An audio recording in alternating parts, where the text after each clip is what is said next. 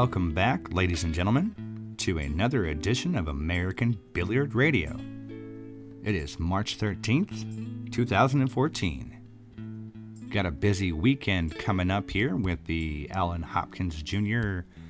Super Billiard Expo going on in Edison, New Jersey. It promises to be uh, a really fun time. There's going to be a lot of good stuff going on and a lot of fun people to see and hang out with.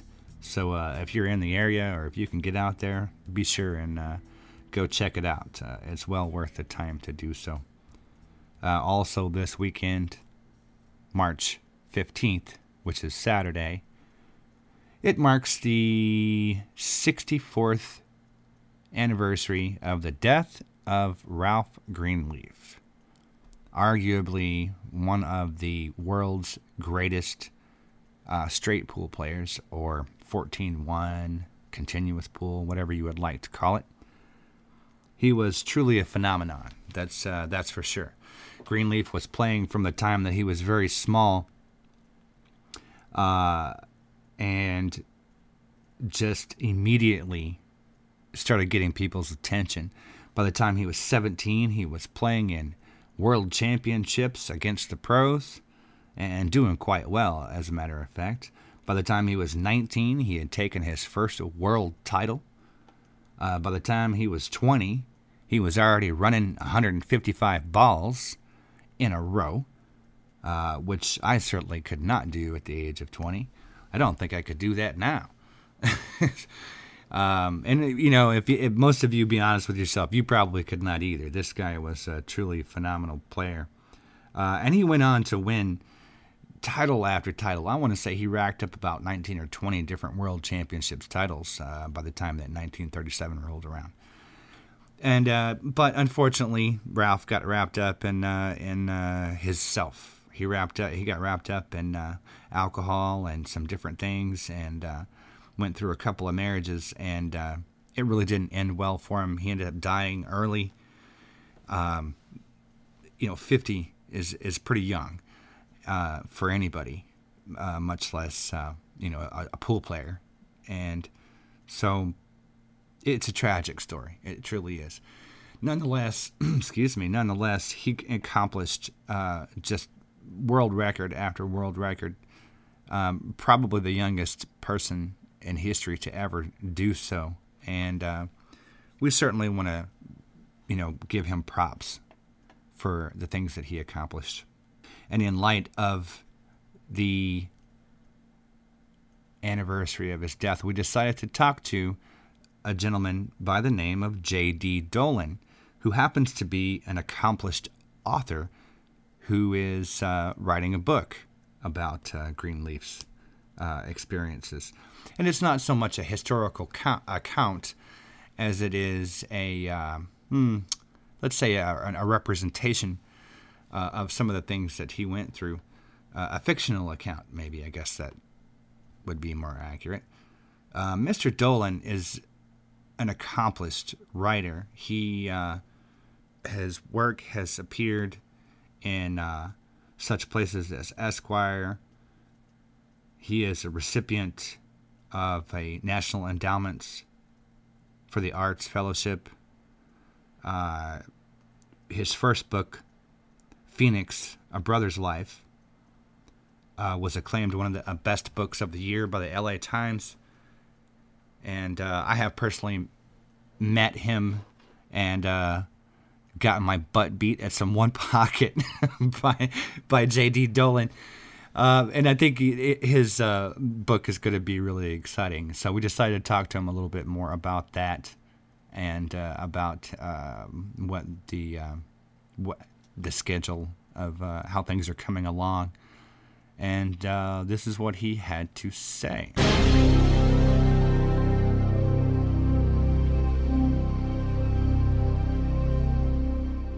So, JD, I understand that you're writing a book about uh, the life of Ralph Greenleaf. How did you, um, you know, how did you come up with the idea? What made you decide to to write about Ralph? Well, I went to graduate school in Syracuse, New York, and uh, the first thing I did when I got to Syracuse was go to Caps Q Club, which was this kind of seedy pool room there, and uh, I met Babe Cranfield, who was world champion straight pool in 1964, I believe it was, Mm-hmm. and uh, I got to know him while I was uh, in Syracuse. Uh, we became good friends, and he started telling me about this guy named Ralph Greenleaf, who was better than everybody. He said better than anybody Hmm. and I was it really fascinated me to have this guy who who had been the best at one point. Uh, a lot of people said um, he was one of the best best. Babe was one of the best straight pool players ever, um, but not in competition. Uh, but um, that he was telling me about this guy who a lot of people had never heard of him. I'd never heard of him, Mhm. and so I started looking into it. And Greenleaf was a huge star. I mean, he was Illinois state champion when he was, I think, 12. Right. Um, he was in the world championships when he was 14 and came in know, second or third. Um, and he won his first one in 1919. Pretty much for the next 20 years, he was uh, uh, either world champion or uh, or close to it right. Right. but it, and you know, this is a guy who was like Babe Ruth. He made as much money as Babe Ruth in the twenties. He made a fortune, Yeah. toured on the vaudeville circuit, played at the Palace Theater. Um, he was just uh, the best, and he'd fallen off the map. It was like he didn't exist. It would be like if somebody said, you know, uh, some years from now, who was Tiger Woods or who was Roger Federer. Right. Right. Um, and so that's how I became interested in the story because it seemed like this guy had just been utterly forgotten. yeah.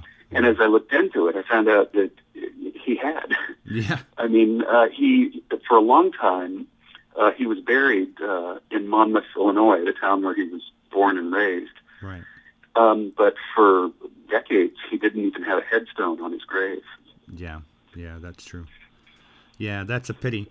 And you know, it's not that. Uh, I, I mean, I understand how his his life ended up, but on the flip side of that, I'm sure that him being less remembered had everything to do with the stars that followed him.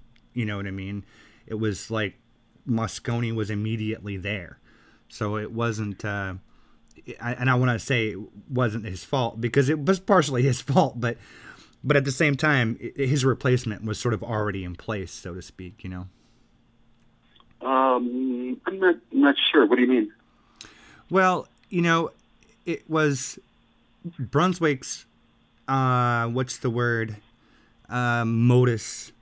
It was their regular. Um, you know, there's a word I'm looking for. Uh, agenda. Monopoly? Yeah, well, yes, of course, it was their monopoly. But they always had a star. They always had, you know, a golden boy. They always had sort of the face to pool. And I think that uh, that probably by the time that things went south between Brunswick and Ralph, they probably already had their eyes uh, uh, on Mosconi as being their golden boy anyway. So um, yeah, they, may have. They had a number of people who, who worked with them. Jimmy Caras did, yeah, um, and, and you know Hoppe and and uh, Sure. uh, a lot of others. Um, but I mean, pool kind of rose and and and fell with Greenleaf. Mhm. Um, it, it you know when Mo- Mosconi came along, it wasn't the same sport. It didn't have the same popularity. Um, it uh, it had really lost a lot of its luster right, um, with Greenleaf. I mean, you know, when we when we think about pool uh, being uh, this, uh, you know, highfalutin game, this this uh, elegant game, and you know, remember that picture of uh, Danny DiLiberto and Mike Siegel and Jim Rempe? I think it was called the Roadrunners Mm hmm yeah, yeah, those guys standing in front of a you know Rolls Royce. Um, that that kind of comes from Greenleaf. This notion that that there was a lot of glamour attached to it, yeah, and that was all from Greenleaf during during that period, during the 20s and even into the 30s, even into the Depression. yeah, yeah. This is true. This is true.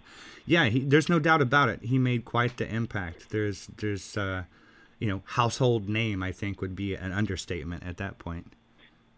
At that point, yeah, but but now even a lot of pool players have never never heard of Greenleaf. Yeah, this is true. You know, and that I guess that's a a, a good contrast to make. Um, as a matter of fact, somebody um, asked on um, the AZ Billiard Forum. Uh, I posted up the opportunity for them to ask questions, and somebody made the comment or asked the question. You know, is there a modern day comparison to a, a figure like Greenleaf? And you know, the closest thing I could think of would maybe be like someone like Fats, and only because uh, Minnesota Fats. And not oh God, no. well you know i know i know. Don't get me wrong. Yeah don't get me wrong. Uh, not that uh, their accomplishments were anywhere near the same. I only meant to to to say that uh, he marketed himself to the point where a lot of people had heard of him really is all that you know as far as well known as being well known is concerned that was oh, sure Fats was uh, a great promoter right, uh, right. of himself. And he made a big that. spectacle too. Fats actually idolized Greenleaf. Yeah, I would um, imagine so. And I don't, I don't think Fats had any any illusions about his abilities or stuff. He may have barked, you know, a great game, but he he knew yeah. who the real players were. Right, right, right. Um, the closest I, I would say in this day and age actually uh, is in Britain, and that would be Ronnie O'Sullivan uh, in snooker.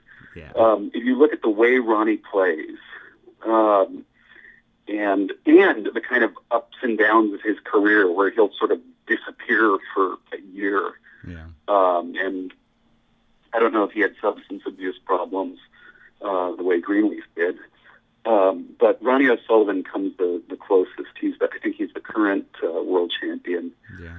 uh, in snooker. Um, but you know, I knew a lot of people who were friends with Greenleaf. I talked to his uh, members of his family who were still alive, um, and you know, friends who knew him. Most of those people have died off too. Yeah. But um, the way I heard a lot of those people talk about Greenleaf is the way that Ronnie O'Sullivan plays. Sure. Did Ralph have any? Did they have any kids? No. Okay, I didn't think. I mean, I don't get me wrong. I've read a lot about him. I just didn't think I remembered hearing anything about him having any kids. So I just wanted to make sure. Um, somebody else asked, um, Kimberly Griffiths from Straight Shots asked if uh, she said that he she believes that he was offered some roles in a movie or movies. Um, do you know anything about that? Don't know about that. I mean, they they did go out to the coast after uh, the his last world championship in 37. Um, I don't think anything ever came of it. Yeah. But but he was out there. Right, right. Um, do you know you know about the situation where he got banned and uh, or barred, excuse me, from participating uh, in 46, which mm-hmm. obviously mm-hmm. resulted in the whole lawsuit thing going down. Uh, somebody else asked about, um, well, uh, and I was reading the story from uh, what's his name, uh, Dyer, and mm-hmm. he said, well, the question was asked, what do you think that he that that, that Greenleaf thought about Charlie Peterson being the one uh, that basically came out and barred him? Um, you know, Ralph obviously blamed Brunswick for it, but technically speaking, it was Charlie who said it. So, um, you know, the question is, you know, what do you think he thought about uh, Charlie Peterson? I don't know what he thought about him personally. Um, I don't. I haven't really followed that. That's kind of beyond the, the point where I'm writing about. I mean, I know about it. Right. Um, he had other problems with Brunswick before that. Yeah, yeah. Uh, a, a lot of players did. Yeah. Um, you know, they were very powerful. Um, but I imagine whatever was going on was at, at the behest of Brunswick. Yeah. Well, that's kind of what I expected. I expect to be the case. I think uh, Charlie just may have been the mouthpiece, and of course, yeah. being uh, you know under contract with Brunswick, like so many of them were, he probably knew better than to uh, than to publicly defy their wishes, so to speak. Yeah. So you and know, also, frankly, frankly, at that point, Ralph may have been pretty difficult to deal with. I mean, he was Yeah. a chronic alcoholic, right? and um, he, you know, he he was difficult even during his prime. Yeah, And so, in those later years where he was an alcoholic and uh, was probably doing some other stuff too, drugs, um, uh, you know, Yeah. he, he would have been a difficult person to deal with. And you know, from their standpoint, they uh, they wanted to try to create a wholesome image for pool. That was their uh, right, right. I think that was their goal, particularly, you know, sort of post-war, uh, all these GIs coming back, and I think that was part of what killed pool is that everybody was moving to the suburbs. That was the rise of bowling alleys and Yep, uh, yep. golf courses and stuff like that. Absolutely, absolutely. Matter of fact, that that clean billiards thing had been going on for a, quite a while, if I remember correctly. And I always get this date mixed up, but it was either 1913 or 1916, maybe. Brunswick put out a, a a statement, um, and it, you know, I found it in one of their catalogs somewhere.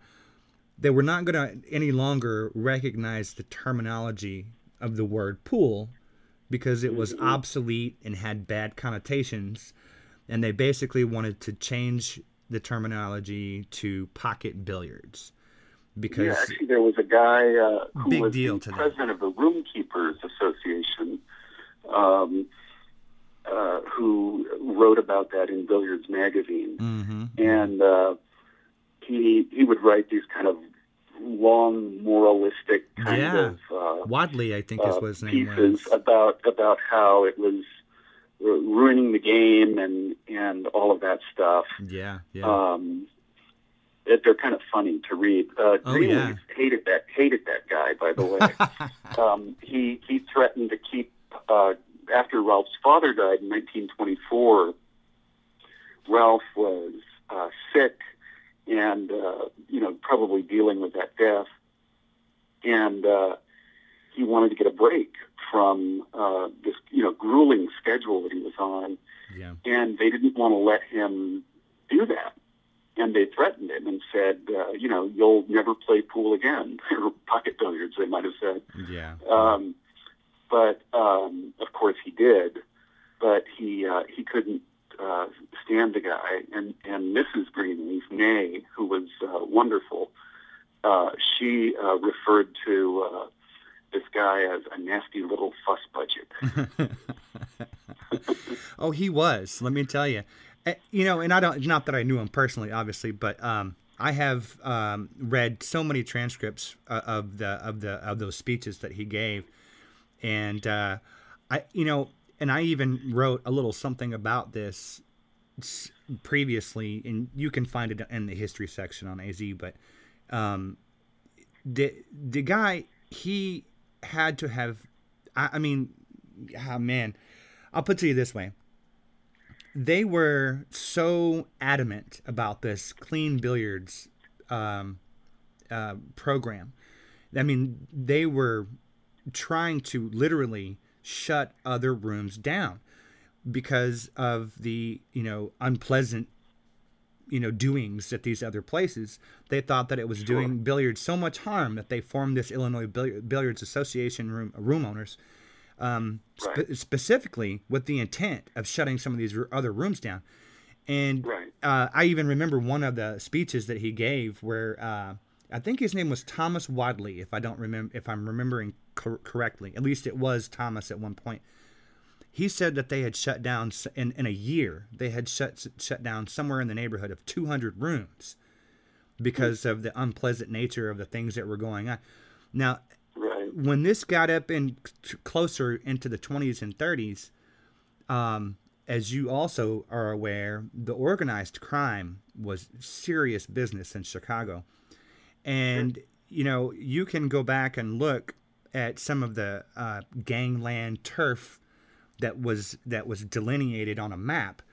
And somebody all of these billiard rooms fell into somebody's territory as far as the gang ownership and control was concerned. So it scares me to think that these guys were out there sh- trying to shut down rooms of these gangsters Mm-hmm. because that's where they would do their illicit activities and whatnot. I mean, they even went so far as to uh, have these posters printed up in Billiards Magazine that you could stick in your window that says, you know, don't drink your poisons here, take your liquor elsewhere, you know, da da da da. I mean, they, they went about it very blatantly and very much out in the open. And the point being that this guy had to have a lot of nerve to uh, go up some against some of these organized crime guys and shut their rooms down. I, I, if I were him, I would have been uh, uh, sleeping with one eye open, for for that matter. Yeah, I mean, I I don't know if he was trying to shut down those rooms. I think you know a room in those days could have been a barber shop. I mean, Sure. every place had a pool table. I Yeah. mean, the drugstore had a pool table. The, Right. I mean, every men's club had pool tables. Every hotel had tables. I mean, Right. it was, Right. they were everywhere. They were. But I think uh, Brunswick, you know, wanted to kind of, uh, in a way, kind of deny the, its past.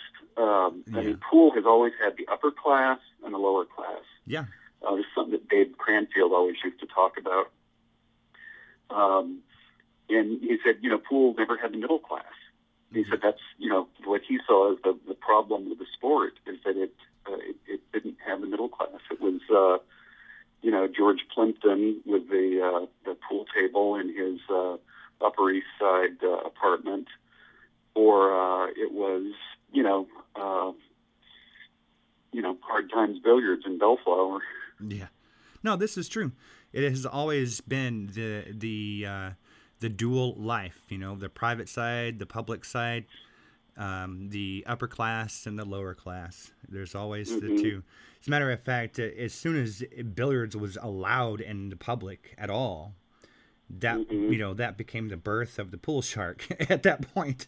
You know, because people uh, they just like every other game in the world, somebody would try to trick you to win when there was money involved. Sure. So, anyway, let me take a quick break, JD, and uh, we'll um, while we take a break, let's let them listen to some uh, clips from uh, Ralph's widow, and uh, we'll be right back.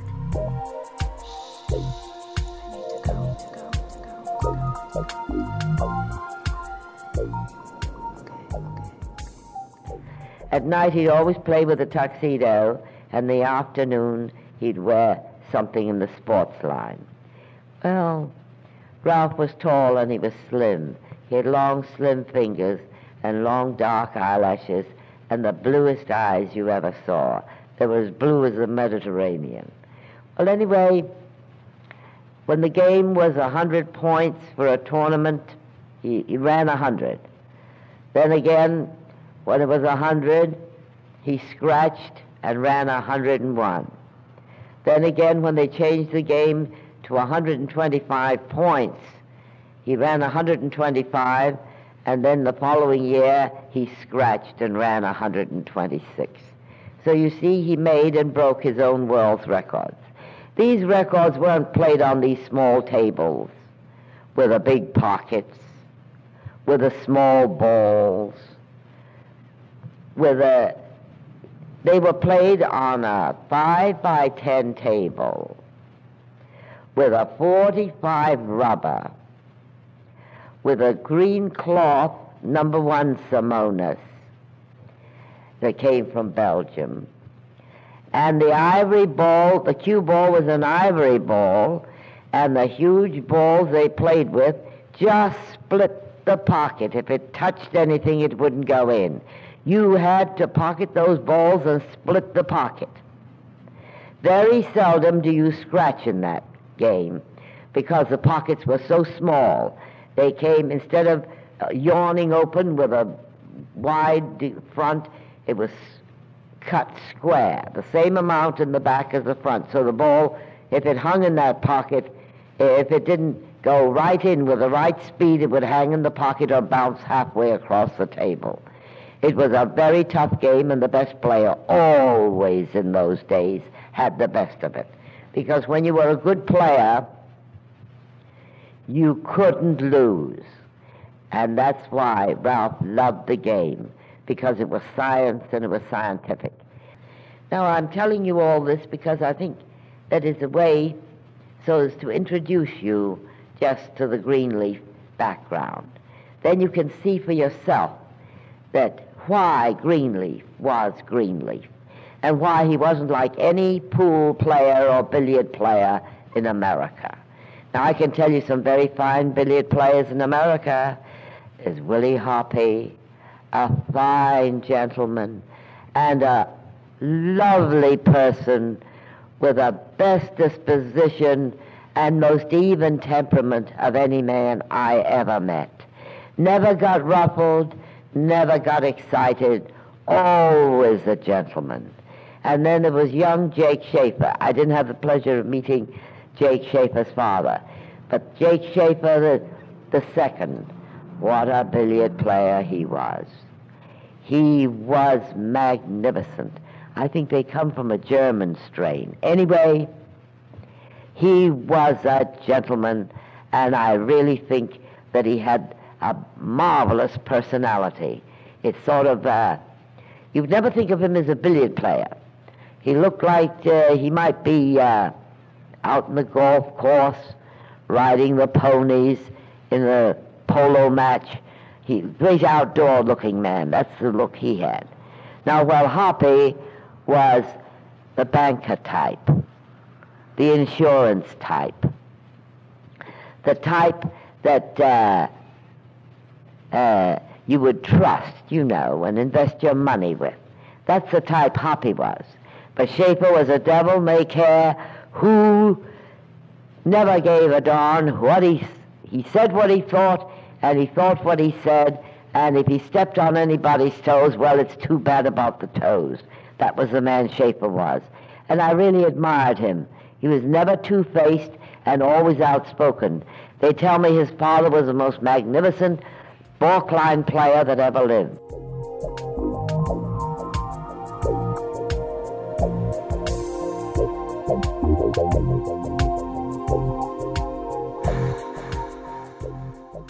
And we're back, and we're talking with author J.D. Dolan about his upcoming book uh, about the life of Ralph Greenleaf. Um, you know, how many times did you were you able to speak uh, to his widow? I never got to talk to her, but I uh, a couple of people gave me tapes okay, okay. that she had made. Gotcha. Um, the first that was the first big break I had when I was trying to write this novel. I thought at first gee, nobody's ever heard of this guy. I can just make everything up. and I even contacted Mike Shamos, um, uh, and I said, you know, what do you what do you know about uh, this guy, Ralph Greenleaf? What's out there on him? And he said, that's easy. There is nothing. Uh, right. That was his, his whole message to me. Um, but since then, I, I I kept researching and kept you know looking at stuff. It was harder back when I started this thing because we didn't have the yeah. in the way that we do today. Right. Um, but I uh, ended up with some family letters that were written by Greenleaf's sister, uh, Nettie, and uh, family photos of their cottage in Bosman, Maryland, and um, and then these tapes that Mrs. Greenleaf had made. I think she wanted to write a book, and these were sort of going to be fashioned into some kind of book talking about her life and times with Ah, Ralph. okay, okay. Um, and uh, she was wonderful. yeah. I mean, in a lot of ways, she's more interesting than Ralph is. um, and I think she's, um, and she really loved him. She just adored him. And they had a very um, passionate, kind of volatile relationship. hmm Um, he, uh, I've heard more than once, uh, was, you know, sort of physically abusive with her. She was also physically abusive with him. hmm Um, at the 1933 World Championship, she smashed him over the head with an ashtray, and uh, he fi- filed for divorce uh, immediately, um, and then you know pro- promptly kind of like fell off the earth for a couple of years until she found him and kind of cleaned him up.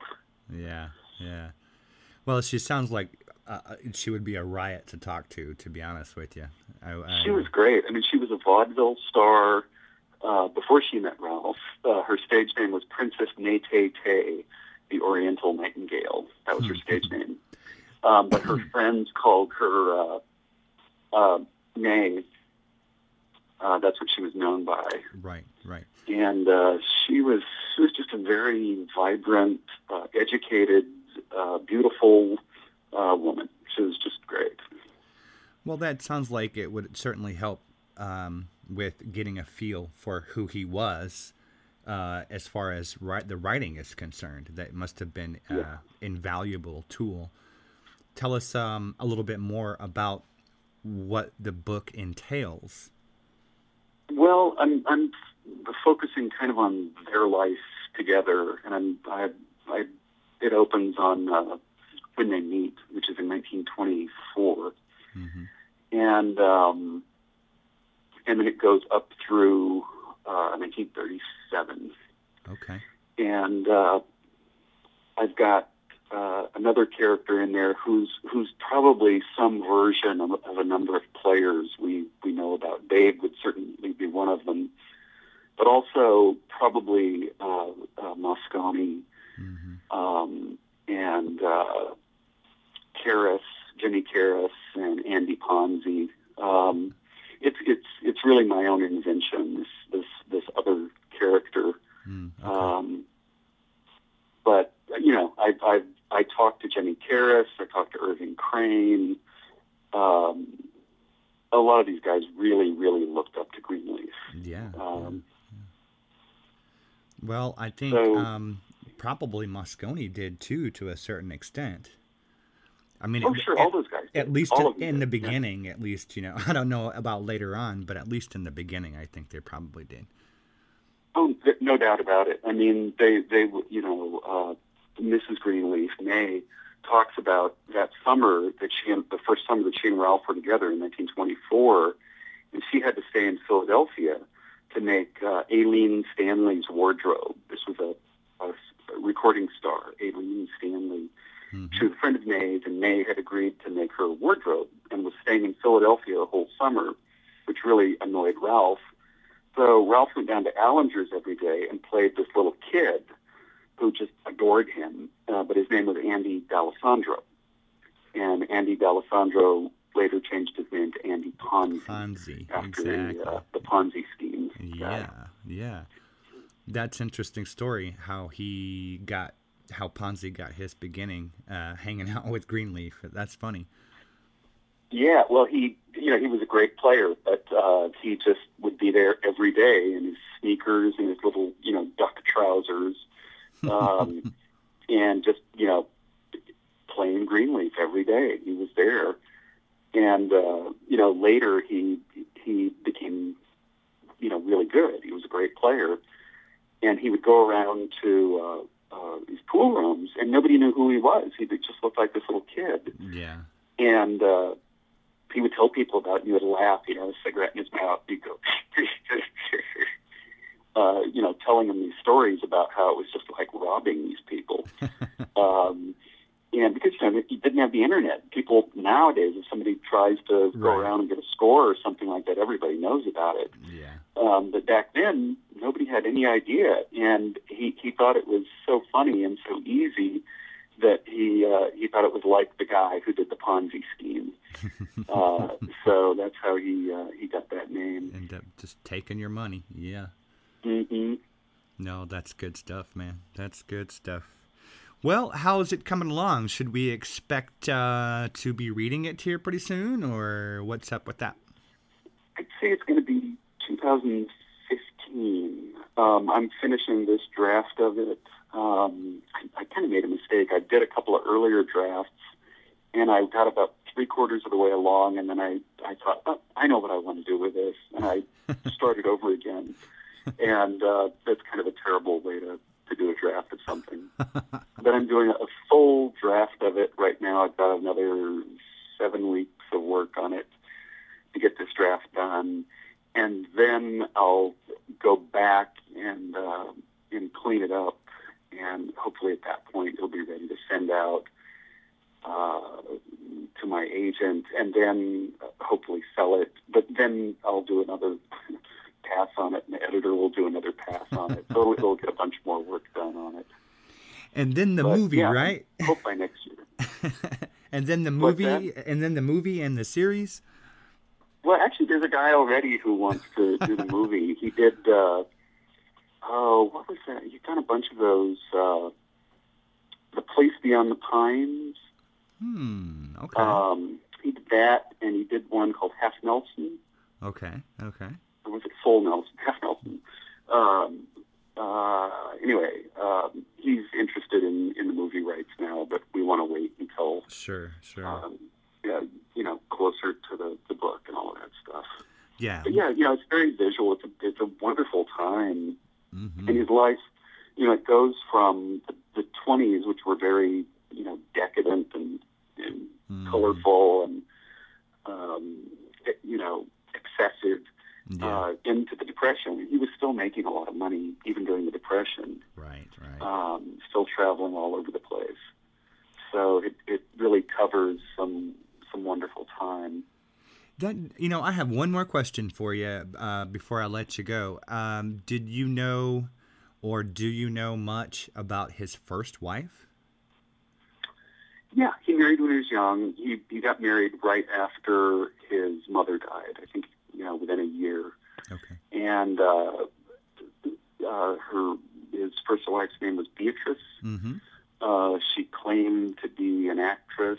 I've never seen any evidence of that, but I think her stage stage name was um, Beatrice Marceau.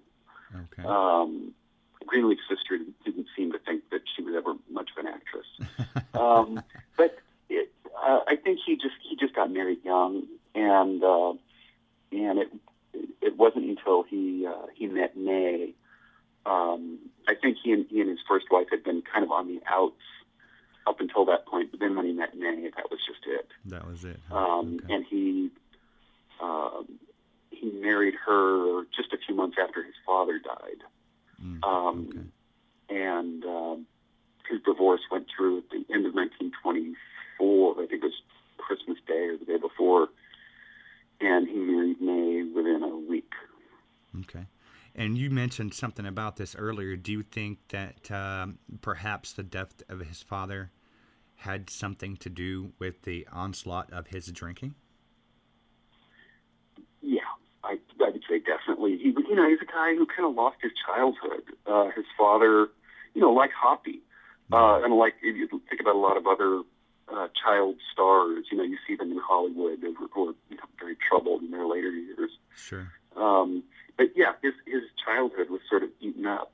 Um, he was working essentially uh, since he was a kid, Yeah, this is very and true. uh, Very you true. know, day in, day out, and uh, there was a lot of pressure, and also just all that traveling and waiting around and stuff like that, right. compounded by uh, prohibition, in which it was almost you know like a patriotic duty to go out and drink, and it was you know part of masculinity and growing up and yeah, everything else. it's very true. And all the guys he was hanging out with were drinking. Sure. And then he had all these fans who wanted to buy him drinks. Yeah. And if you were going to the popular place in town after you did an exhibition, well, they'd take you to the club in town. Yeah. Um, and so it, it wasn't like he could really get away from it. But I think, uh, uh, you know, it, it's pretty clear that he needed it uh, to play at some point. Yeah. But I think it's also clear that uh, it's it's you know it's eventually what killed him. Right, right, right, right. Well, I think you're right. I think it got to the point where he probably needed it just to keep his hands steady. You know, you know, if Sure. you if you drink that much, and then Sure. don't drink, then you become a shaky mess. And so, you know, obviously that's not a good idea if you're a, a professional billiard player. So uh, Yeah.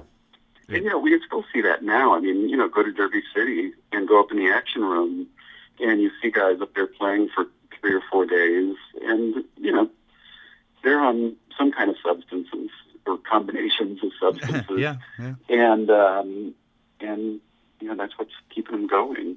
yeah.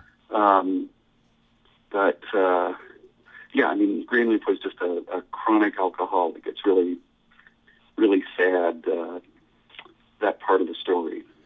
It is. It's an American tragedy. You know, uh, it's one of those uh, the bigger they are, the harder they fall, kind of a thing. You know, if it was just an average Joe that wasted his life, then you know what? I don't. Nobody would really take notice of that particular individual. But uh, because he was so great, it makes it just that much more tragic in the end. You know. Yeah. Yep. All right, JD. Well, thanks a lot for taking the time to talk to us. Um, I'm sure that you will let us know whenever your um, writing is done. Uh, please do. And uh, the best of luck to you, sir, in 2014. I will indeed. And thank you very much, David. Yeah, no problem. We will talk to you right. again soon, I'm sure. Okay, thanks. Bye bye. All right, take care.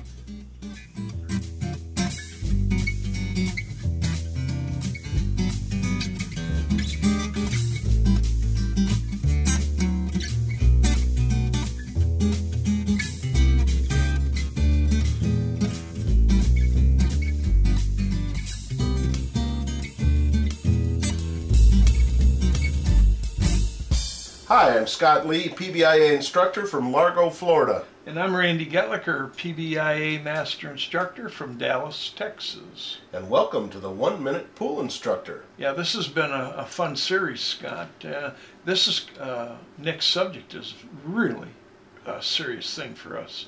Well, yeah, what we're going to talk about this week are the uh, five great stroke robbers, or uh, what we also know them as the common cueing errors. Common cueing errors. common cueing errors. So, what's the, the first one that we look for, Randy? Well, in school, you know, we're going to look for all five of them, but I think the number one common cueing error that that uh, non-educated pool players make is not keeping their elbow steady. Uh, let's just refer to this as an elbow drop. Now, remember, Scott, and, and we know this, you can drop your elbow at three different parts of your stroke. You can drop your elbow before you strike the cue ball. You can drop your elbow while you're striking the cue ball. Or you can drop your elbow after everything is done. The first two, we that's what we look for. Right. Are you moving your elbow before or during? Because after contact, the cue ball's gone. And what did you say? A thousandth of a second. Thousandth of a second. Yeah. So A quarter of an eye blink. first thing I look for is what is the gentleman or the, the student's elbow doing? Right. I think that's great. Uh, the second common cueing error or stroke error that we look for is uh, the jerk. And the jerk is what we refer to as the person who has way too fast of a backswing. When you jerk the cue backwards, and again, this is a very common misconception, is that the backswing should be as fast as the forward stroke. But when we pull that cue back quickly, it's virtually impossible for us to change direction and accelerate through the ball without uh, realigning and regripping and, and completely uh, taking our whole process out, out of a coordinated routine. So it's very important that we have a smooth backswing. So we call that jerky backstroke the, The jerk. jerk. Well, I think the third thing I look for then is, and you mentioned it earlier, is the on-train cue. Here a person will come in, a student will come in and they'll take one warm-up stroke, then three warm-up strokes, then two or three or four warm-up strokes. And, and there's an old uh, misconception out there that if the shot is tough, I take more warm-up strokes. That doesn't make any sense at all. Um, we need to have a consistent amount of warm-up strokes to the cue ball. Now, you can always recycle that. Absolutely. You do three warm-up strokes and aren't comfortable, do three more warm-up strokes. Yeah, and the, and the reason that we don't want to do uh, different numbers of warm-up strokes on different shots is that we we are unable then to create a, a subconscious routine because we're doing it differently. Well, that's where you hear this people come back and say, uh, "I hit the ball and I wasn't ready." Well, because you don't have a number of uh, warm-up strokes. Absolutely. So the next one we're looking for is what we call HD grip. Now that actually works uh, differently for two kinds of players. In one case, HD stands for hand of death. The This hand is- of death. This is the player who clamps down tightly, clenches their cue as they go to strike the ball. The other person is what we call Harley Davidson, and that's the person who twists their wrist uh, as they strike the ball. Are they related? They are related. Uh, de- definitely, uh, both of them are a poor preparation for letting the cue do the work. How should you hold the cue? Lightly. Lightly. All right. So we've got the elbow drop, we've got the jerk, we've got the on-train cue, and and the horrendous hand of death. Right. and last but not least, and this sounds silly, but there's a thing called snapback draw, and I've seen people teach it this way. To draw the cue ball, you have to accelerate through the cue ball and then snap the cue all the way back. Like that snapback is going to put what more spin in the cue ball or something? Well, this uh, is something we see from an awful lot of players, and it's uh, not even related to the skill of the player. I've seen experts who still pull the cue backwards. Yeah, it, it, the cue ball leaves the cue stick in in one one thousandths of a second. Can you snap it back? Well, of course you can, but you've got to realize if you're going to snap the cue back, you're now decelerating your cue into your draw stroke. So, so um, the snapback draw is not a particularly good thing to, to see happen. So it's, it's what we call one of the common uh, cueing errors. Mm-hmm. Anything else you want to throw in there, or are those the five that we look for most? Those are the, the five that we look for for most players. How about that eye pattern? Well, the eye pattern is certainly in there. That's one of the things that we look for. Uh, but but that's a, a separate component All right. uh, once we establish their template. What are we going to get into next week? Well, our next uh, topic will be uh, why come to pool school versus uh, buying books and videos. I buy books and videos all the time. Me too. But I go to pool school every day. Me too. I'll see you next week. This is Scott Lee. And Randy G. And thanks for attending the One Minute Pool Instructor.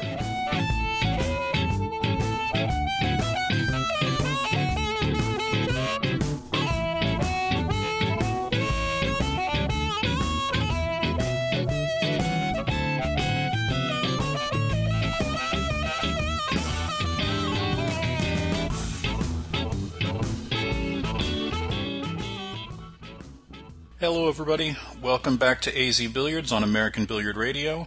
I'm Mike Howerton.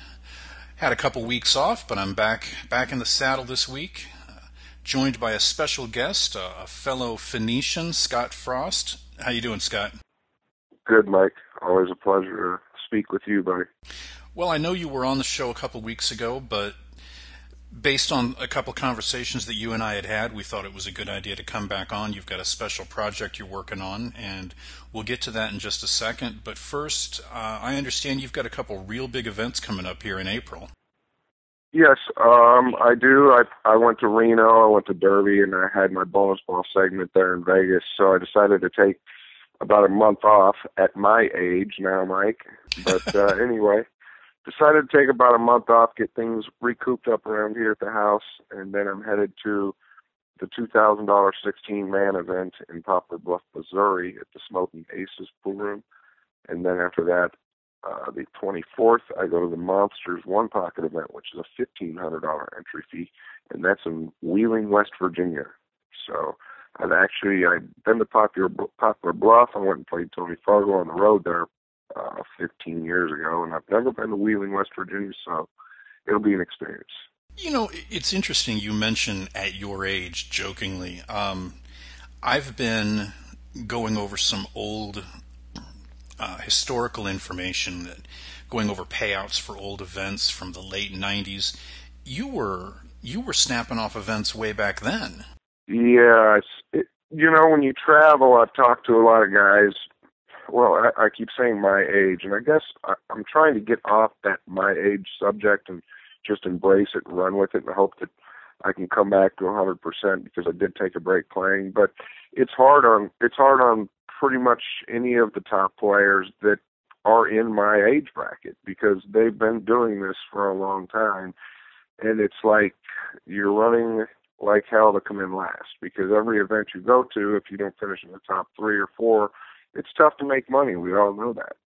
So you compound the stress and the traveling and the money and the bills are still coming in at home and that stuff will wear you down over time. It it really will wear you down, and I'm I'm a big believer in rest and mental preparation. So I need my time. That kind of leads into what you had talked about with the two thousand dollar entry tournament and the fifteen hundred dollar entry tournament. Do you think that's the direction that some of these tournaments are going in now? Well, I'm a big fan of that, and and both promoters of both events don't. I don't even think I've spoken to them about this, but I'm a big fan of that because what that tells me, or what what that's leaning towards in my eyes, and I don't know if you could agree with me or not, if you've taken any thought into it, but poker. Okay, you'll see a lot of satellite tournaments and a lot of smaller events or two or fifteen hundred dollar entry fees. Actually, those are decent sized events okay, granted those pay half a million dollars to a million dollars, but I do like the the big entry fees because at the end of the day the prize is bigger. And I think that it's a bigger draw for the public, and that's what we need involved. We need the amateurs and the public involved. And when you've got a bigger prize pool with a smaller event, like a 16 man event that's coming up from Poplar Bluff, first place is 20,000. Well, I mean that makes that makes eyes turn. So I think they're headed in the right direction with that, at least for the meantime, because it's obvious that there's nothing uh, much greater than that happening for us at this point in time.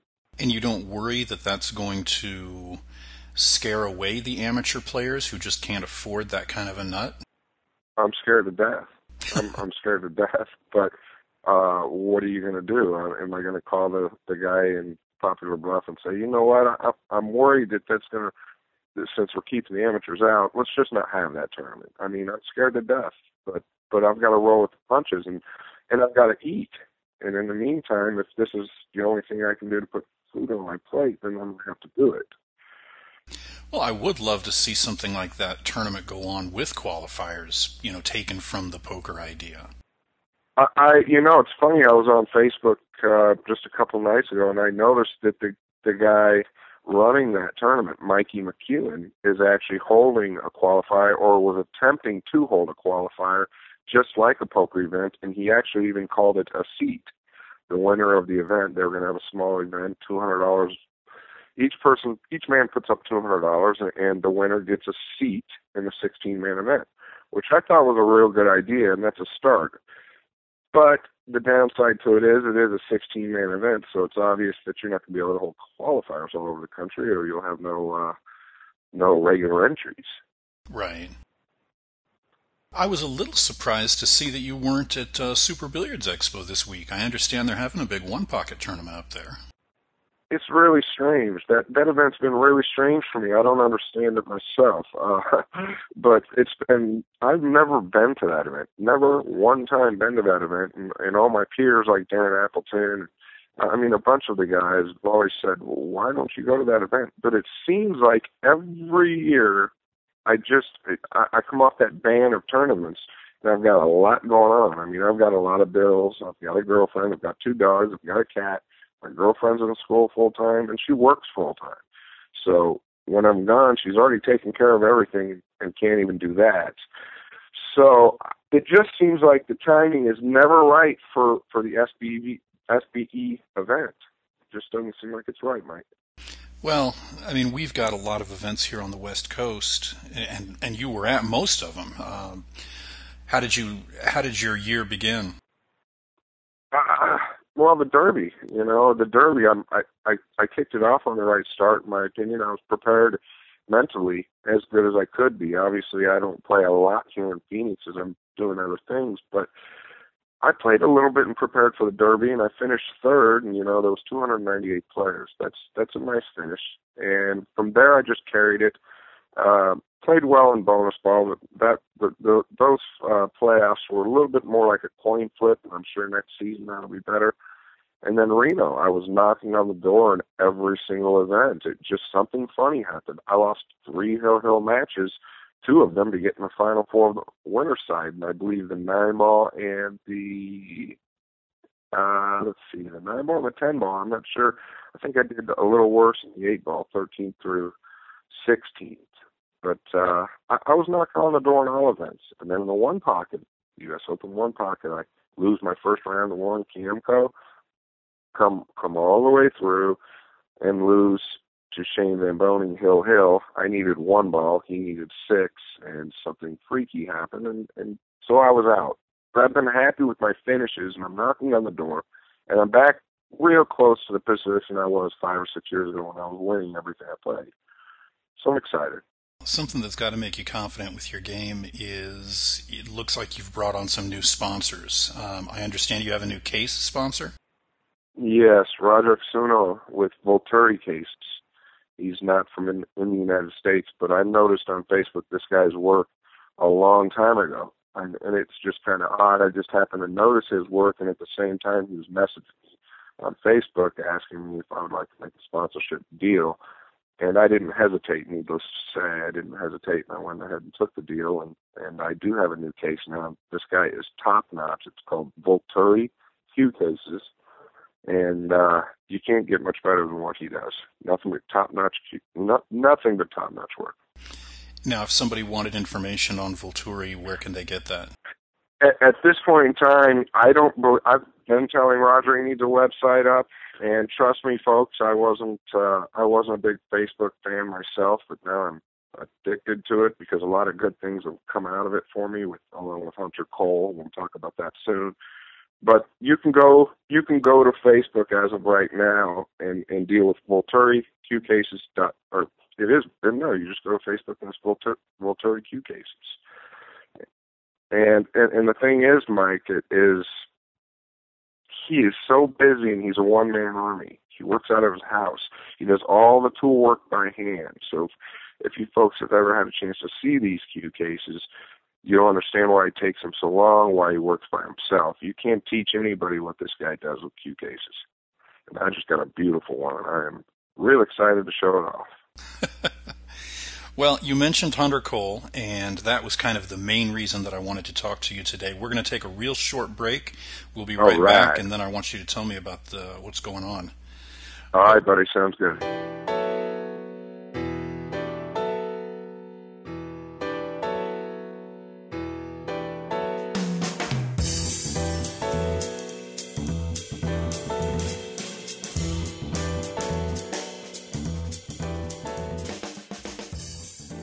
All right, everybody, welcome back. I'm talking to Scott Frost today. So, Scott, tell me about Hunter Cole. Hunter Cole. Oh boy, he's a he's a great kid. He's 15 years old. He lives in Riverside, Ohio. Loves pool, and he's had an unfortunate series of events take part in his life in the last few years. Um, starting when he was 12, um, I've, I've spoke to his father, and I speak with Hunter daily now. But when Hunter was 12, he had some issues, went into the hospital. Long story short, because of cancer, he had an infection in his lower right leg. Well, they tried to save his leg. Long story short, I'm not going to dwell on all the bad stuff. He lost it. They removed his leg from, I believe it's from above the knee up. That's that's what it looks like to me on pictures. I don't I don't talk to Hunter about stuff like that really because when we talk, it's just just about anything. But he lost his leg at 12 years old, and he had beat, or, or at least the family thought that he had beat the cancer. And, uh, well, obviously, it, it's gone bad again. So a few weeks ago, he, you know, he had a piece of something removed from his lung. And they figured it was going to be a simple operation. They can go just remove this piece of bad stuff from his lung.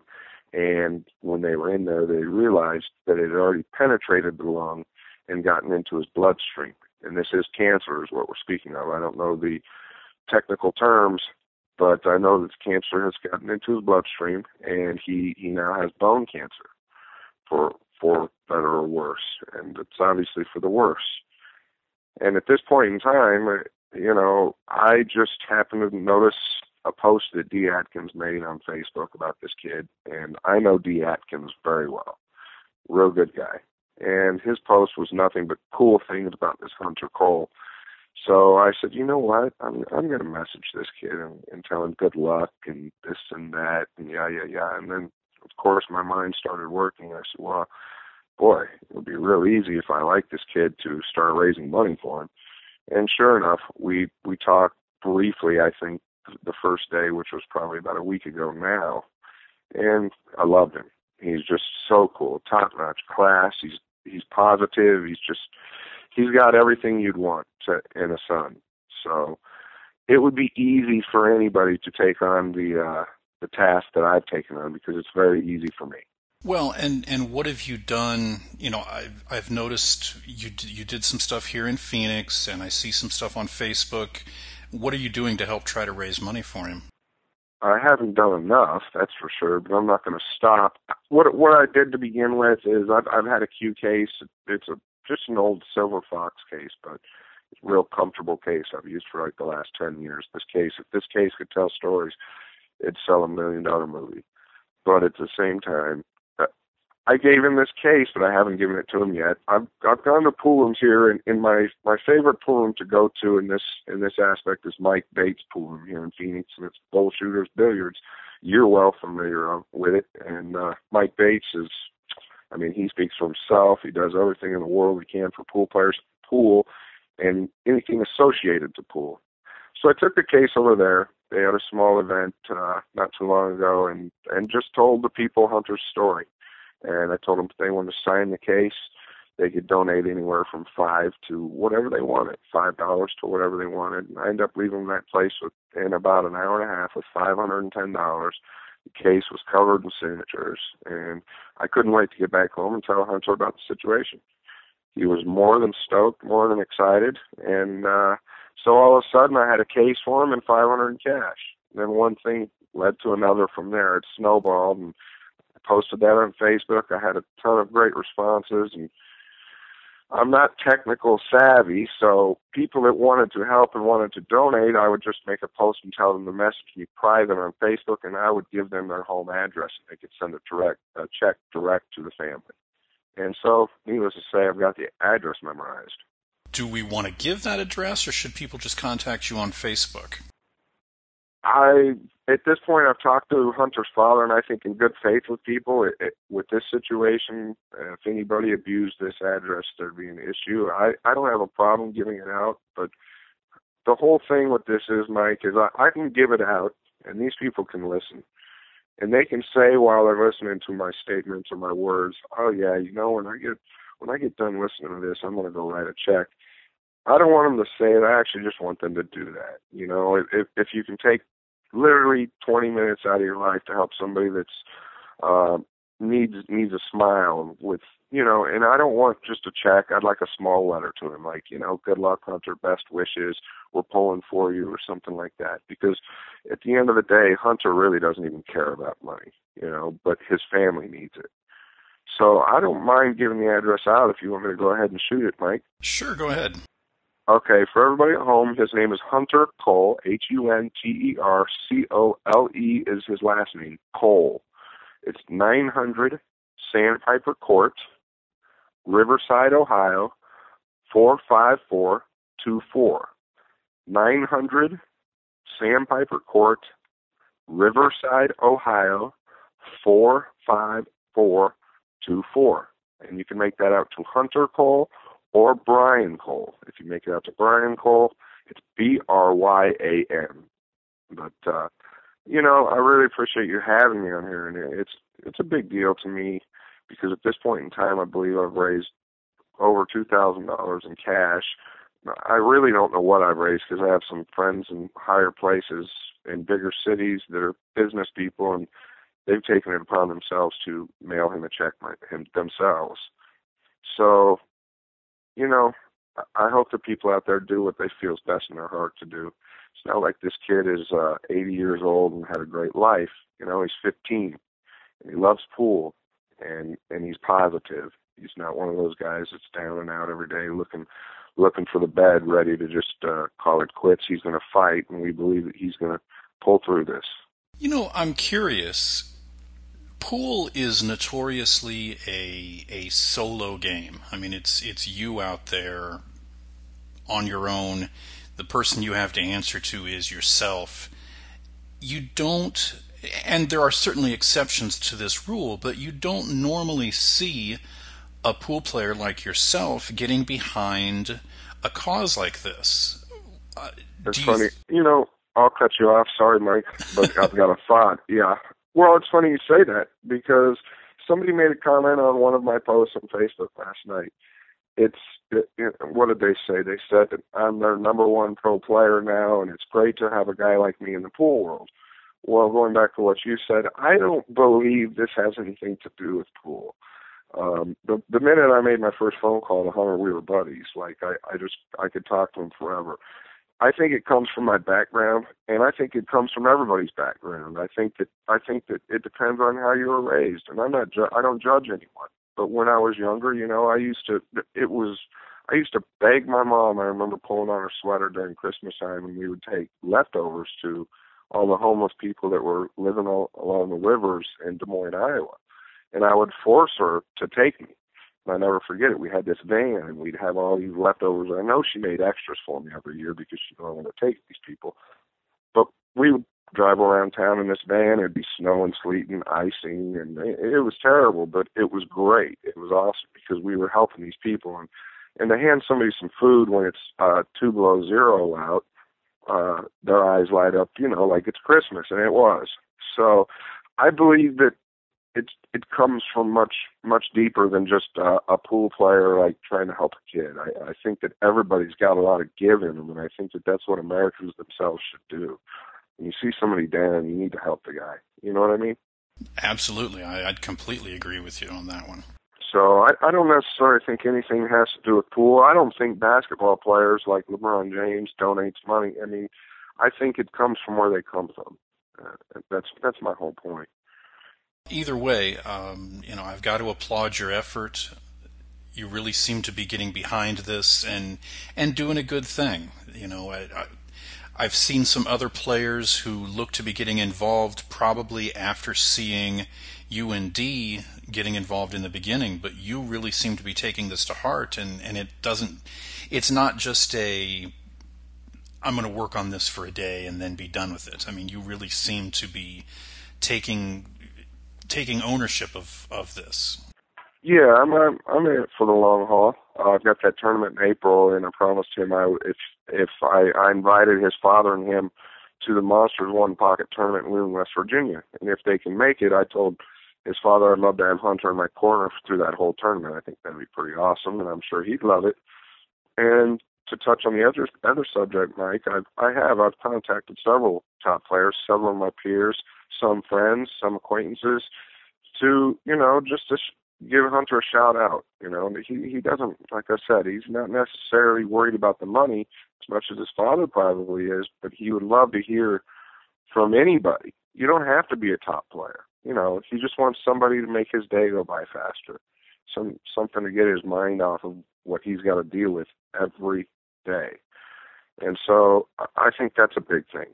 That's why I always say when when people I've got people calling me because I post my name my phone number on Facebook, and I always say, listen, you can write them a small check, but more importantly, write them a small letter too it's it's a great cause. I'm real glad to uh, to give you a chance to talk about it here on American Billiard Radio, and I hope you'll come back and tell us what you're doing down the road and, and how this whole thing goes with him.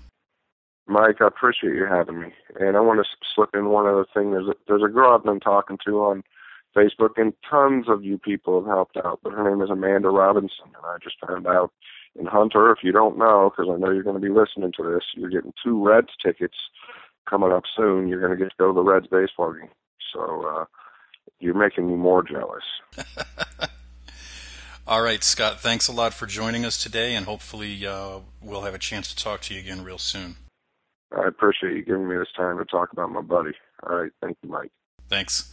Okay, everybody, that's it. Remember Hunter Cole. Um, Scott, one more time, give us the address. 900 Sandpiper Court, Riverside, Ohio, 45424. And I don't have it wrote down, folks. That's off the top of my head. All right, everybody. Uh, if you can't send a small check, it sounds like a small letter would be even better. Absolutely. All right. Thanks, Scott. Thank you. I started out believing the universe was space that all the solid objects were founded in full grace. I started out believing that earthworms could not crawl, that music plays a donkey brays, dogs have days, horse has nays, and everyone has a ball. But it's duct tape all. Gooey, gooey, stringy, chewy, mushy kind of ball. Rap, flap, tap, sap, constantly moving, ever oozing, sticky, stringy.